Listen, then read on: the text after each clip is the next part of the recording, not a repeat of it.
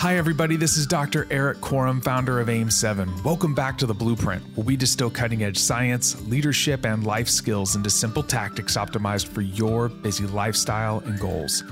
Today, I'm joined by Annie Duke for the final episode in a three-part series on decision-making, and more specifically, quitting. Annie is an author, speaker, and decision-making strategist. As a former professional poker player, she won more than $4 million in tournament poker. During her career, Annie won a World Series of Poker bracelet and is the only woman to have won the World Series of Poker Tournament of Champions and the NBC National Poker Heads-Up Championship. She retired from the game in 2012, but prior to becoming a professional poker player, Annie was awarded a National Science Foundation fellowship to study cognitive psychology at the University of Pennsylvania. Today, we are discussing how to quit well by leveraging kill criteria and a quitting coach.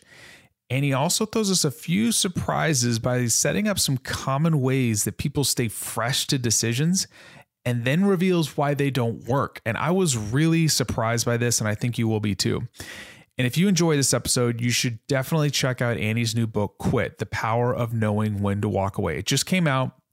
I highly recommend it. I got an advanced copy and it was fantastic. So I put a link in the show notes, so go grab yourself a copy. But before we get started today, if you want to support the podcast, please leave us a comment and review on whichever listening platform you are joining us from. So now it's time to lean in and learn from the best.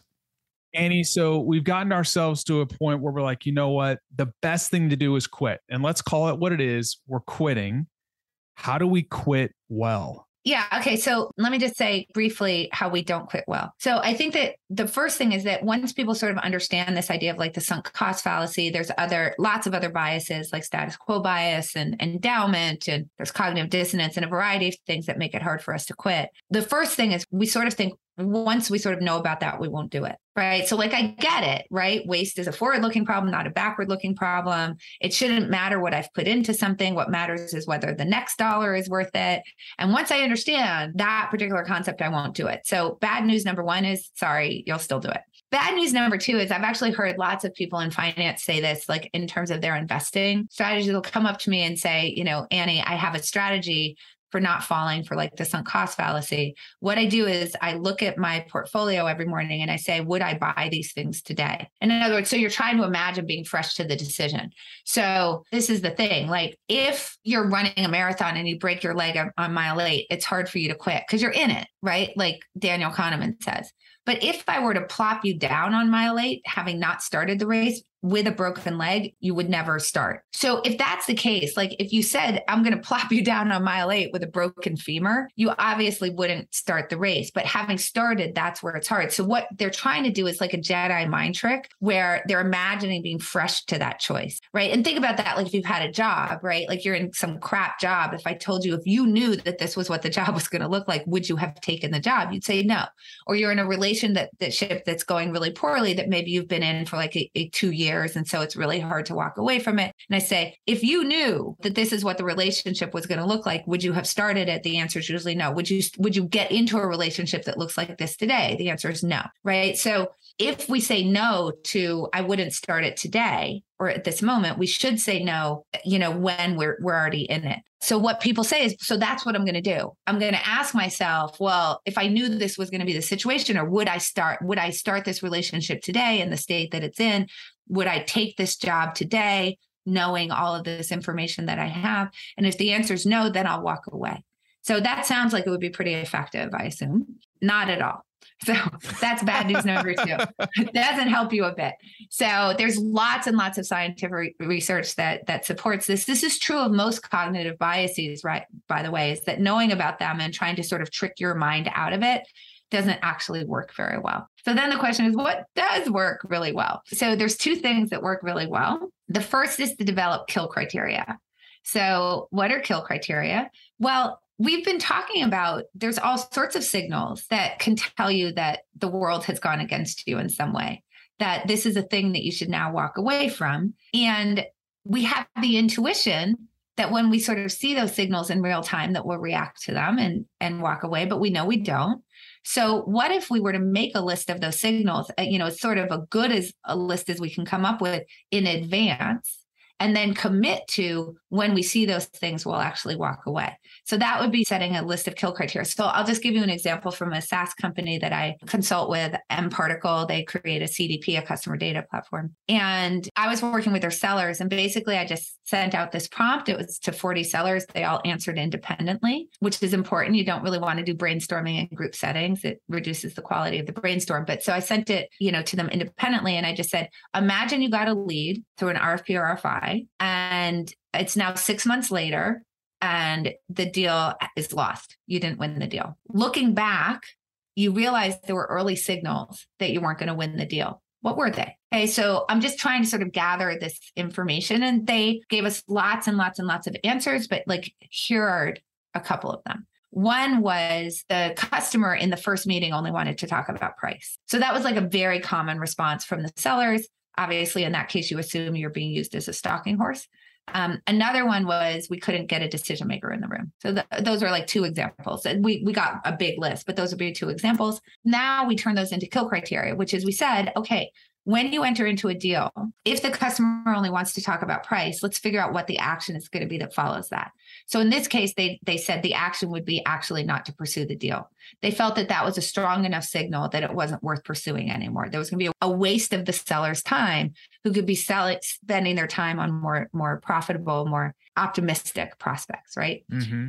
With the couldn't get a decision maker in the room, they said, well, we don't want to just walk away from that. We want to offer up executive alignment. So we'll offer to get a decision maker from our side in the room and tell them we think that deals work out better when we can do that from both sides. And so at the next meeting, can they get a decision maker? We'll get a decision maker and we'll proceed from there. And if they said yes to that, they would continue to pursue the deal. If they said no, then they would kill it.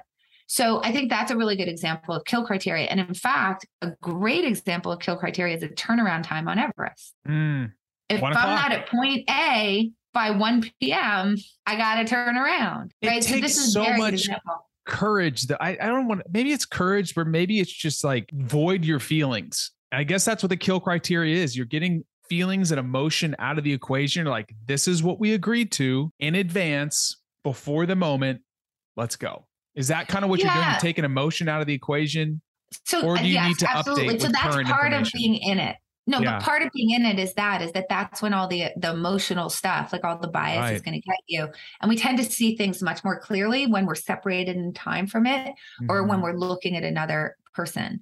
So let me say this about kill criteria. Kill criteria are not going to make you perfect at this, right? On Everest, I told you about the 3 climbers who followed it, and there many, many climbers didn't. But those 3 climbers lived. Right. So let's take that, right? If we can go from 0 to 3, that's a huge win, right? So if it makes you more likely to actually turn around when you should, or walk away when you should, or quit when you should, we should take that as a huge win. So, to sort of take Astroteller's example, if you have kill criteria and it makes you quit at 2 million, even if you were a perfect decision maker, rather, you should have quit at 1 million.